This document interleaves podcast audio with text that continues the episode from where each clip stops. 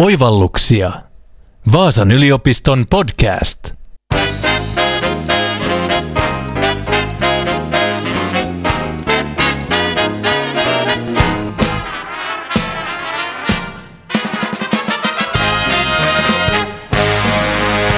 Sijoittaminen ei ole enää vain harvojen huvia, vaan koko kansan leipälaji. Esimerkiksi osakesijoittajien määrä on ilahduttavasti noussut viime vuosina Suomessa. Myös naiset ja nuoret ovat ryhtyneet sijoittajaksi ja samalla tämä tarkoittaa sitä, että markkinoilla on paljon uusia kokemattomia sijoittajia. He ovat nähneet vain nousevat markkinat, nollakorot ja alhaisen inflaation. Nyt kuitenkin tilanne markkinoilla on muuttunut poikkeuksellisen nopeasti. Tänä vuonna nähty hyökkäyssota Euroopassa, energiakriisi, nopeasti nouseva inflaatio ja nopeasti nousevat korot. Kysymys onkin, kuinka sijoittaa epävarmoina aikoina. Vieraana jaksossa ovat Vaasan yliopiston laskentatoimen ja rahoituksen professorit Sami Vähämaa ja Janne Äijö. He ovat tutkineet ja opettaneet rahoitusmarkkinoita ja sijoitustoimintaa jo vuosikymmenien ajan. Tervetuloa herrat. Kiitoksia. On kiva olla mukana tällaisessa keskustelussa. Kiitos. Professori Janne Äijö, mitä markkinoilla yleensä tapahtuu, kun tulee yhtäkkiä jokin yllättävä kriisi? Joo, siinä aletaan hinnoittelemaan riskejä uudestaan ja Sijoitukset hakeutuu riskisistä kohteista turvallisimpiin kohteisiin, esimerkiksi osakkeista valtion velkakirjoihin.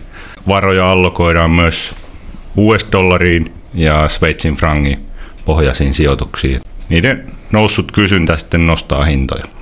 Paljon puhutaan paniikista. Iskeekö paniikki, kun tulee tämmöinen yllättävä kriisi? Kyllä, siellä paniikkia näkyy. Se monesti voi nähdä tällaista volatiliteettiindeksistä, missä nähdään sitten korkeita lukuja. Ja silloin tosiaan hakeudutaan turvasatamiin, kuten USA ja Saksan valtion velkakirjoihin. Ovatko turvasatamat toimineet nykyisessä Ukrainan sodan lietsomassa energiakriisissä? Joo, se on hyvä kysymys, koska näytti, että ensimmäisen viikon ajan ne kyllä toimii. USA valtion velkakirja hinnat ja nousi ja samoin Saksan. Mutta se kesti vain viikon ja kohonnut inflaatiopaine ja sodan aiheuttamat muut vaikutukset niin alkoi nostaa sitten sijoittajien tuottovaatimuksia myös näille, eli niiden hinnat laski. Kriisit voivat olla luonteeltaan hyvin erilaisia. On pankkikriisiä, valuuttakriisiä, velkakriisiä, sotaa ja öljykriisiä. Nyt viimeksi tällä vuosituhannella on nähty esimerkiksi syyskuun 11. päivän hyökkäykset Yhdysvalloissa vuonna 2001. On ollut finanssikriisi, koronakriisi sekä Ukrainan sota ja energiakriisi. Miten näissä markkinat ovat reagoineet professori Sami Vähämaa?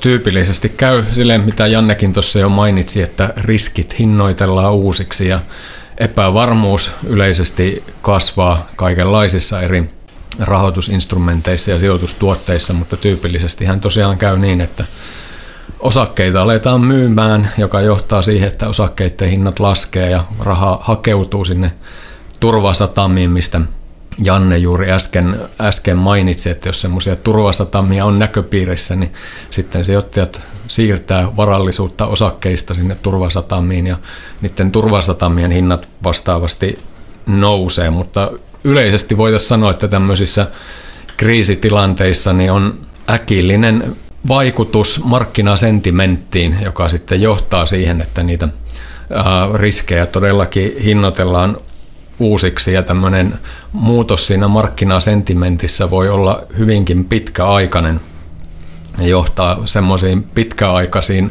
negatiivisiin tunnelmiin markkinoille, että vaikka osakkeiden hintareaktiot voi olla lyhytaikaisia, kestää päiviä tai kuukausia, niin tyypillisesti silti se semmoinen yleinen epävarmuus ja negatiivinen markkinasentimentti pysyy paikalla pidempään ja voi kestää useita kuukausia tai jopa vuosia semmoisessa niin negatiivisessa tunnelmassa.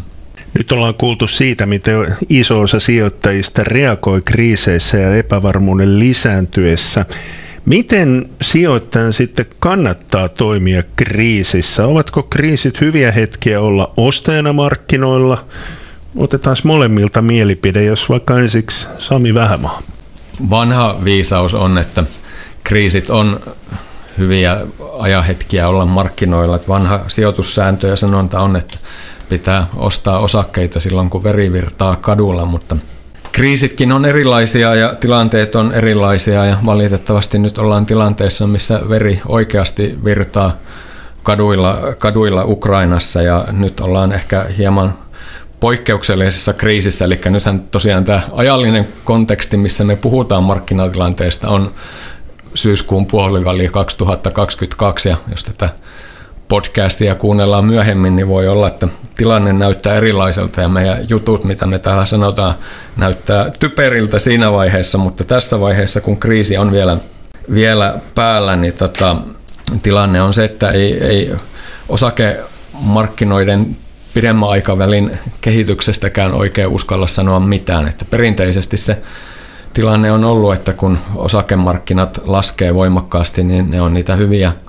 hyviä ajanhetkiä ostaa. Että kyllähän se vanha voittava konsepti on, että osta halvalla ja myy kalliilla ja nyt taas tietenkin markkinat on tullut alaspäin, niin osakkeet näyttää halvoilta, mutta se, sitä ei tässä vaiheessa vielä kukaan tietenkään pysty sanomaan, että minkälaiseksi tämä myllerrys maailmassa ja taloudessa yleisesti menee ja miltä se nyt näyttää esimerkiksi osakkeiden kannalta, mutta siis perinteisesti tällaiset tilanteet on ollut hyviä, hyviä ajankohtia alkaa sijoittaa osakkeille ja parempia kuin semmoiset, että aletaan ostamaan silloin, kun markkinat on noussut pitkään ja kaikki hinnat on jo huipussaan, että esimerkiksi se on ostanut Nokiaa 2000 keväällä, niin edelleen on reilusti tappiolla ja tuskin ei ikinä pääse voitolle. Että, että kyllä tämä niin kuin varmaan parempi ajan hetki nyt on alkaa ostamaan pikkuhiljaa osakkeita, mitä se on ollut esimerkiksi joskus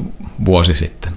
Lisäisin tuohon Sami kommenttiin, että tosiaan riippuu vähän siitä, että millä osakepainolla on tähän kriisiin tullut, että jos on ollut täys täyspositioita osakkeissa, niin sitten on vaikea tehdä mitään, mutta jos on ollut iso käteispaino, niin sitten on helpompi kyllä näillä hinnoilla alkaa ostaa, lisäämään sitä ainakin sitä osakepainoa.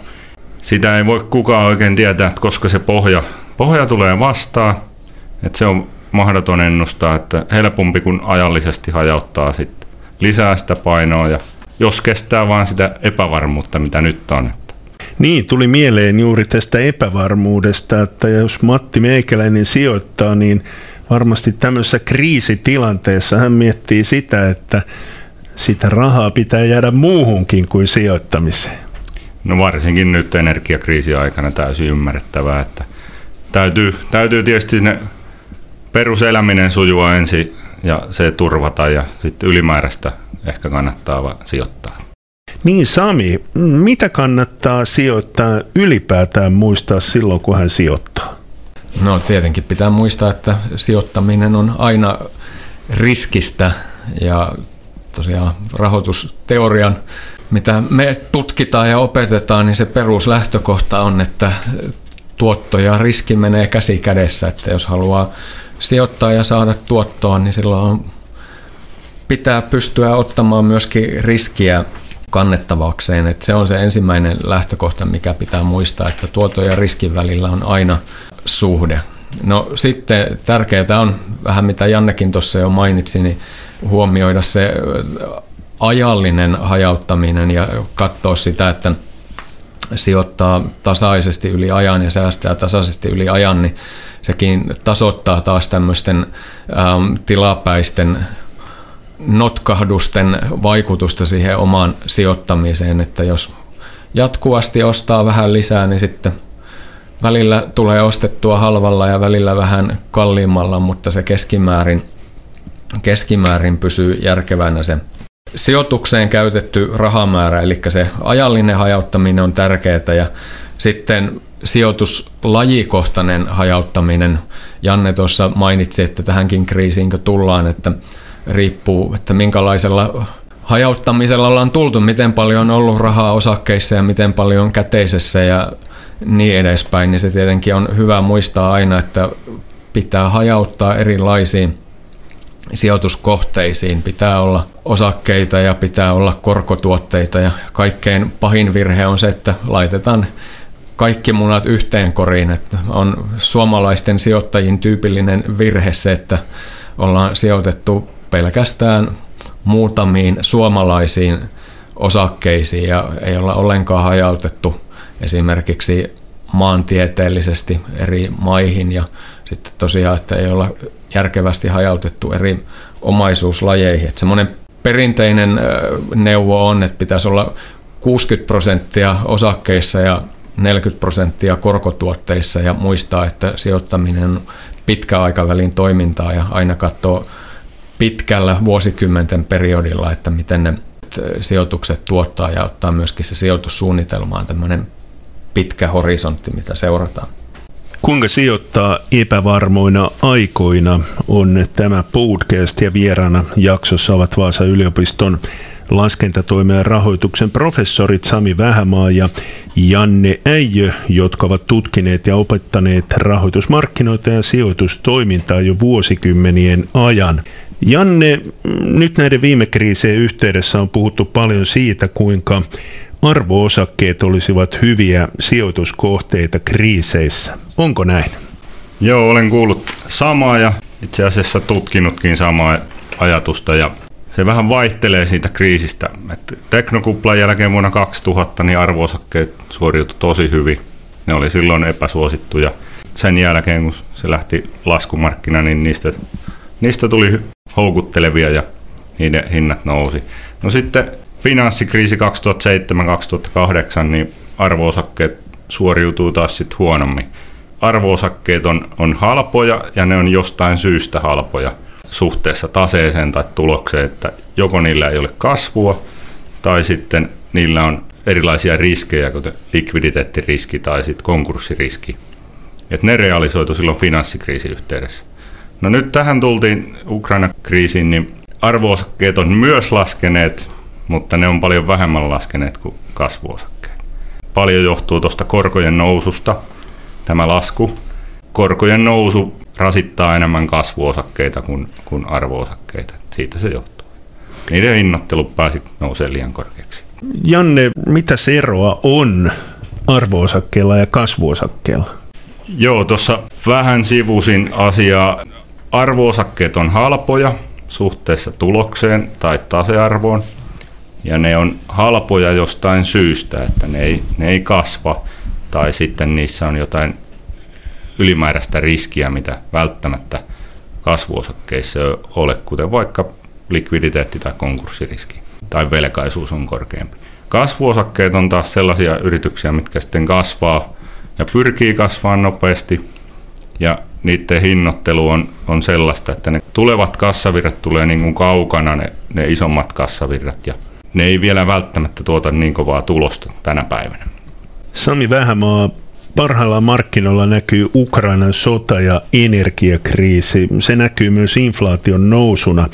Miten inflaatio vaikuttaa siihen, mihin kannattaa sijoittaa? Eli miten aiempaa korkeampi inflaatio näkyy eri sijoitusinstrumenttien suosiossa tai epäsuosiossa? No silloin kun ollaan korkea inflaatio ympäristössä, niin tyypillisesti osakkeet on hyviä sijoituskohteita ja se huonoin kohde on käteinen. Mutta taas kun elämme syyskuun puoliväliä 2022, niin se käteinenkään ei välttämättä ole huono sijoituskohde, vaikka inflaatio onkin ennätysmäisen korkealla. Ja nythän tosiaan eletään siinä mielessä poikkeuksellista aikaa, että inflaatio on korkea, korkotaso on nousemassa nopeaa vauhtia ja on noussut nopeasti. Markkinoilla on paljon epävarmuutta, osakkeiden hinnat on laskeneet voimakkaasti ja nyt esimerkiksi tässä viimeisten kuukausien aikana huolimatta siitä, että inflaatio on ollut, ollut poikkeuksellisen korkea, niin ehkä käteinen on kumminkin ollut semmoinen hyvä, hyvä sijoituskohte, vaikka se reaali tuotto tietenkin siinäkin on negatiivinen, mutta ei se osakkeittenkaan inflaatiosuoja nyt ole toiminut, kun markkinat on Yhdysvalloissa tippunut 15 prosenttia ja Suomessa 25 prosenttia, niin ne ei nyt tässä kriisissä ole ollut hyvä sijoituskohde, mutta tyypillisesti tosiaan osakemarkkinat korkean inflaation aikana on hyvä äh, sijoituskohde. Tietenkin inflaatio pitkällä aikavälillä sitten syö yritysten kannattavuutta ja jos osakkeista puhutaan, niin tämmöisissä markkinaolosuhteissa pärjää parhaiten no aane arvoosakkeet, mutta sitten myöskin sellaiset osakkeet, joissa on paljon brändiarvoa ja paljon hinnoitteluvoimaa, että voidaan niitä nousevia kustannuksia sitten myöskin siirtää nopeasti sinne tuotteiden hintoihin ja nostaa niitä tuotteiden hintoja. Että tässä nyt viimeisten kuukausien aikana esimerkiksi semmoiset luksustuotteita tuottavat yritykset on pärjännyt hyvin ja niiden osakekurssit on jopa noussut. Että yhtenä esimerkkinä esimerkiksi LVMH, joka tuottaa paljon kaikkia eri luksusbrändejä ja omistaa paljon eri luksusbrändejä, niin tällaisten vastakohtana tietenkin kaikki halpayhtiöt. Et siinä vaiheessa, kun kuluttajilla alkaa olla rahasta tiukkaa, sähkö nousee ja bensan hinta on korkealla, niin sitten ne, joilla ei ole maksukykyä, niin tietenkin joutuu alkaa säästämään muusta kuluttamisesta, kun taas ihmiset, jotka niitä luksustuotteita ostaa, niin siellä ei ihan heti tunnu taskun pohjalla se, vaikka diesel maksaakin 2 euroa 10 senttiä litralta, niin silti pystytään vielä kuluttamaan aika lailla normaalisti niihin kalliisiin tuotteisiin. Toinen hyvä esimerkki on sitten tietenkin kaikki energiaa ja raaka-aineita tuottavat yritykset. Ja nyt kun ollaan tämmöisessä energia raaka-ainekriisissä, niin sellaisten yritysten osakkeiden hinnat keskimäärin on noussut tai ainakaan ei ole laskenut yhtä kovasti mitä kaikki, kaikki muut yritykset, että ne on aika hyvä inflaatiosuoja semmoiset yritykset, koska ne yritykset itse on inflaation lähde ja se tuotteet, mitä ne tuottaa, niin on se inflaatiota aiheuttava tekijä taloudessa tällä hetkellä. Sijoittajia on tullut ihan parin viime vuoden aikana lisää markkinoilla ja myöskin nuoret ovat innostuneet sijoittamisesta. Sami ja Janne, mitä sanoisitte näille uusille sijoittajille, jotka ovat nähneet lähinnä matalat korot, olemattoman inflaation ja nousevat kurssit? Joo, tässä on tullut parin vuoden aikana 150 000 uutta sijoittajaa, mikä on hieno asia, mutta tietysti nyt heille osittain valitettava, että tällainen nousukauden loppuu ja sitten mahdollisen laskukauden alkuun joutuvat näkemään vähän erilaista, mihin ehkä olivat varautuneet. Että kuitenkin tässä nyt 2010-luvulla nollakorot ja osa valtioista ja yrityksistä sai negatiivisella korolla lainaa. Että ihan poikkeuksellisia aikoja on ollut ennen tätä. Nyt tilanne alkaa niin sanotusti vähän normalisoitumaan noiden korkojen osalta, että se vaan heijastuu nyt sitten ikävästi osakkeiden hintoihin muun muassa, että samoin valtion velkakirjojen. Että itse olen ollut sitä mieltä, että valtion velkakirjoissa on ollut kaikista suurin kupla, mitä nyt on nähty ja siellä on ollut negatiiviset korot. Ei mene oikein maalaisjärkeen semmoinen negatiivisen koron ympäristö. Samoin kasvuosakkeissa nyt on ollut selkeä kupla, että se hinnoittelu oli niin, niin poikkeuksellista, että niitä nyt korjataan ja tässä nyt varmasti päästään jollain aikavälillä nyt sitten ihan hyvinkin tilanteisiin. Niin, uudet sijoittajat ovat kokeneet nyt uusia tilanteita, mutta niin kuin tuossa aikaisemmin jo puhuttiin, niin sijoittajien pitää aina olla valmiina siihen, että tilanne muuttuu ja huomioida riskit. Kyllä, ja tärkeää muistaa taas sijoittamisessa se pitkä aikaväli ja ajallinen hajauttaminen, että nyttenkin pahin tilanne on se, että kaikki säästöt on pistetty tässä viimeisen parin vuoden sisällä osakkeisiin kiinni ja nyt esimerkiksi kun osakkeiden hinnat laskee ja niitä on halvempi ostaa, niin ei ole sitten välttämättä käytössä pääomia, millä niitä voisi tässä tilanteessa ostaa. Että se on tärkeää muistaa aina se ajallinen hajauttaminen, hajauttaminen yli ajan ja hajauttaminen eri omaisuuslajeihin ja hajauttaminen esimerkiksi osakemarkkinoilla sit silleen, että hajautetaan tosiaankin useisiin yhtiöihin ja useisiin eri toimialoihin ja useisiin eri maihin, eikä olla siinä tyypillisessä suomalaisessa osakesalkussa, että siellä on kolmen suomalaisen yrityksen osakkeita. pitkä aikaväli ja hajauttaminen, se on mun mielestä se tärkeä asia, mikä pitää muistaa. Ja tosiaan myöskin se, että tuoton ja riskin välillä on aina se suhde ja nyt tässä on niitä riskejä realisoitunut, mitä viimeisen kymmenen vuoden aikana ei ole niin paljon realisoitunut ja osakesijoittaminen on näyttänyt helpolta ja riskittömältä. Tuossa Janne otekin puheeksi korot. Mitä koroille ennustetaan nyt tapahtuvaa? Ja markkinoilla on muuten lisäksi nähty niin sanottu kääntynyt korkokäyrä. Mikä se on ja mistä se kertoo sijoittajille? Joo, keskuspankit lähtee nyt taistelemaan tätä inflaatioa vastaan, nostavat niin sanottuja ohjauskorkoja. Sillä pyritään hillitsemään inflaatiota, mutta se aiheuttaa sitten pelon siitä, että nostetaan liikaa ja sitten aiheuttaa näillä koronnostoilla taantuman. Nämä taantumapelot sitten heijastuvat valtion velkakirjoihin, niiden hintoihin ja sitä kautta tuottovaatimuksiin. Ja tämä käänteinen korkokäyrä tarkoittaa sitä, että kaksivuotisen USA valtion velkakirjan tuottovaatimus tänä päivänä on noin 4 prosenttia, kun taas vastaavan kymmenvuotisen velkakirja tuottovaatimus on noin 3,5. Eli pidemmästä saat vähemmän tuottoa kuin lyhyemmästä velkakirjasta ja se heijastelee sitä taantumapelkoa, että jossain vaiheessa keskuspankit on pakotettu laskeen taas kohta korkoja sitten lähitulevaisuudessa.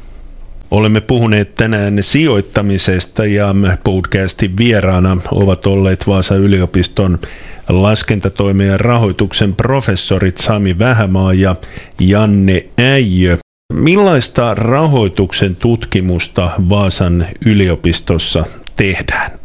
No, meillähän on tutkittu rahoitusmarkkinoita erilaisista näkökulmista jo 40 vuoden ajan, jos ei pidempäänkin, ja tehty tutkimusta, jota on julkaistu kansainvälisissä tiedelehdissä jo sieltä 1980-luvun alkupuolelta lähtien. Ja meillä nyt tutkitaan paljon rahoitusmarkkinoiden käyttäytymistä ja sijoittajien käyttäytymistä, erilaisten sijoitusstrategioiden toimivuutta ja riskisyyttä markkinoilla ja sitä riskien muodostumista ja riskisyyden käyttäytymistä esimerkiksi tällaisissa kriisitilanteissa, mistä tänäänkin podcastissa olemme puhuneet, että me ollaan esimerkiksi Jannen kanssa itsekin tutkineet esimerkiksi terrorismin vaikutusta osakemarkkinoihin ja siitä syntyneen epävarmuuden heijastumista markkinoihin ja osakkeiden hintoihin. Sitten meillä tosiaan tutkitaan paljon yrityksiä ja sitä, että miten osakemarkkinoihin heijastuu sitten ne yrityksen tekemät konkreettiset rahoitus- ja investointipäätökset ja vaikkapa yrityksen erilaiset hallinto- ja ohjausmekanismit ja johdon kannustinjärjestelmät ja muut, että miten ne näkyy siellä sitten sijoittajien näkökulmasta rahoitusmarkkinoilla. Mutta meillä on tutkittu tosiaan rahoitusmarkkinoita vuosikymmenten ajan ja hyvinkin laaja-alaisesti. Janne, miten rahoitusta voi opiskella Vaasan yliopistossa? Vaasan yliopistossa on laskennatoimen ja rahoituksen kandidaattiopintoihin tähtävä tutkinto. Siinä saa hyvän peruskäsityksen talouksista ja yrityksen toiminnasta ja erityisesti laskennatoimesta ja rahoituksesta. Ja sitten meillä on kansainvälinen rahoituksen maisteriohjelma, johon voi hakea maisterivaiheen opintoihin. Ja siellä erikoistutaan tietysti rahoitukseen, mutta siellä voi, voi omien uratoiveiden mukaisesti vielä hakeutua tällaisiin erikoistumisjaksoihin, missä opiskellaan enemmän sitten pankkialaa tai laskennatoimea tai sitten data-analytiikkaa ja tilastotiedettä esimerkiksi. Meillä on kansainvälisesti tunnustettu ohjelma ja se on tämmöinen EFMD akkreditoitu, mikä takaa sen laadun. Ja sitten meillä on myös tämmöinen Certified Financial Analyst, mikä on maailmassa tunnetuin tämmöinen sijoittajien hyväksymä tutkinto ja me ollaan niin yhteistyökumppani sinne. Sitten meillä on hienoja trading-saleja siellä meillä yliopistossa, Bloomberg läppi, jossa voi, voi sitten ihan käytännön tasolla toteuttaa näitä. Mä voisin ehkä jatkaa tähän, että sitten taas ei tarvitse olla edes tutkinto-opiskelija Vaasan yliopistossa, että jos kiinnostaa hieman saada pintaraapaisu siihen, että minkälaista rahoituksen opiskelu on, niin Vaasan yliopiston avoimen yliopiston puolelta voi osallistua muutamiin rahoituksen opintojaksoihin, kandidasoisiin, joita esimerkiksi Janne pitää kurssia nimeltä rahoitusmarkkinat ja sijoitustoiminta ja itse vedän kurssia nimeltä Johdannaiset, jossa opiskellaan johdannaisinstrumentteja ja näihin meidänkin kursseihin molempiin niin on mahdollista rajallinen määrä ihmisiä osallistua myös avoimen yliopiston opintopolun kautta. Tänään on puhuttu podcastissa sijoittamisesta ja vieraana ovat olleet Sami Vähämaa ja Janne Äijö. Kiitoksia tästä juttutuokiosta. Kiitoksia. Kiitos paljon. Oivalluksia. Vaasan yliopiston podcast.